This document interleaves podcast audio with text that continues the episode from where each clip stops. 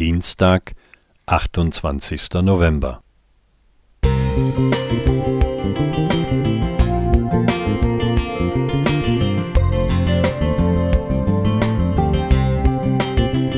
Ein kleiner Lichtblick für den Tag.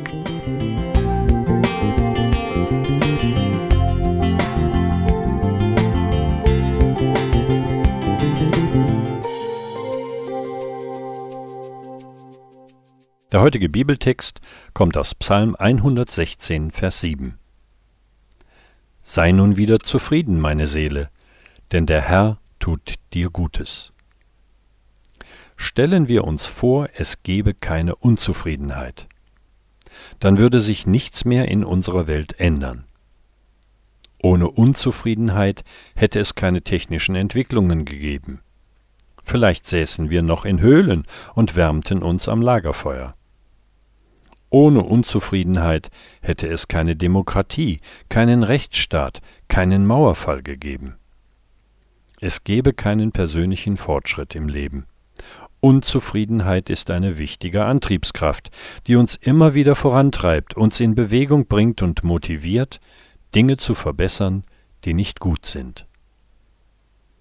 Unzufriedenheit ist etwas Wertvolles, wenn sie unsere Dienerin bleibt und nicht zur Herrscherin wird.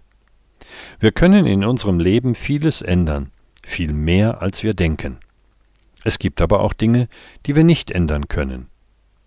Unsere Möglichkeiten, unsere gesundheitlichen oder finanziellen Grenzen. Dann rät uns Gott, sie anzunehmen. Der Apostel Paulus hatte eine schmerzhafte Krankheit, die ihn in seinem Dienst stark behinderte.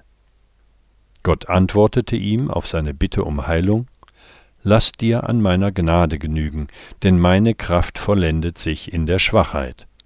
2. Korinther 12, Vers 9. Als Paulus begreift, dass Gott diese Krankheit bewusst zulässt, so dass er sich nicht überhebt, sagte er Ja dazu.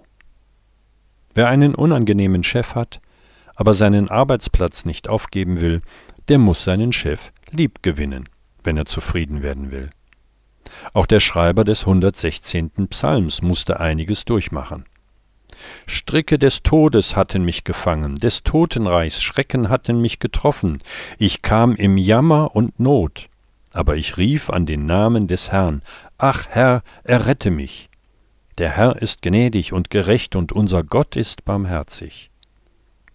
Wie zur Erinnerung daran, dass Gott geholfen hat und es gut meint, folgt kurz darauf der Eingangstext, Vers 7. Gott schenkt uns Tag für Tag viel Gutes, und er lässt zu, dass wir manche schweren und mühsamen Lasten tragen müssen. Gott weiß, wozu es gut für uns ist. Wir brauchen also täglich beides, Zufriedenheit und Unzufriedenheit. Das sogenannte Gelassenheitsgebet lautet Herr, schenke mir den Mut, die Dinge zu ändern, die ich ändern kann. Schenke mir die Gelassenheit, die Dinge hinzunehmen, die ich nicht ändern kann. Und schenke mir die Weisheit, das eine vom anderen zu unterscheiden.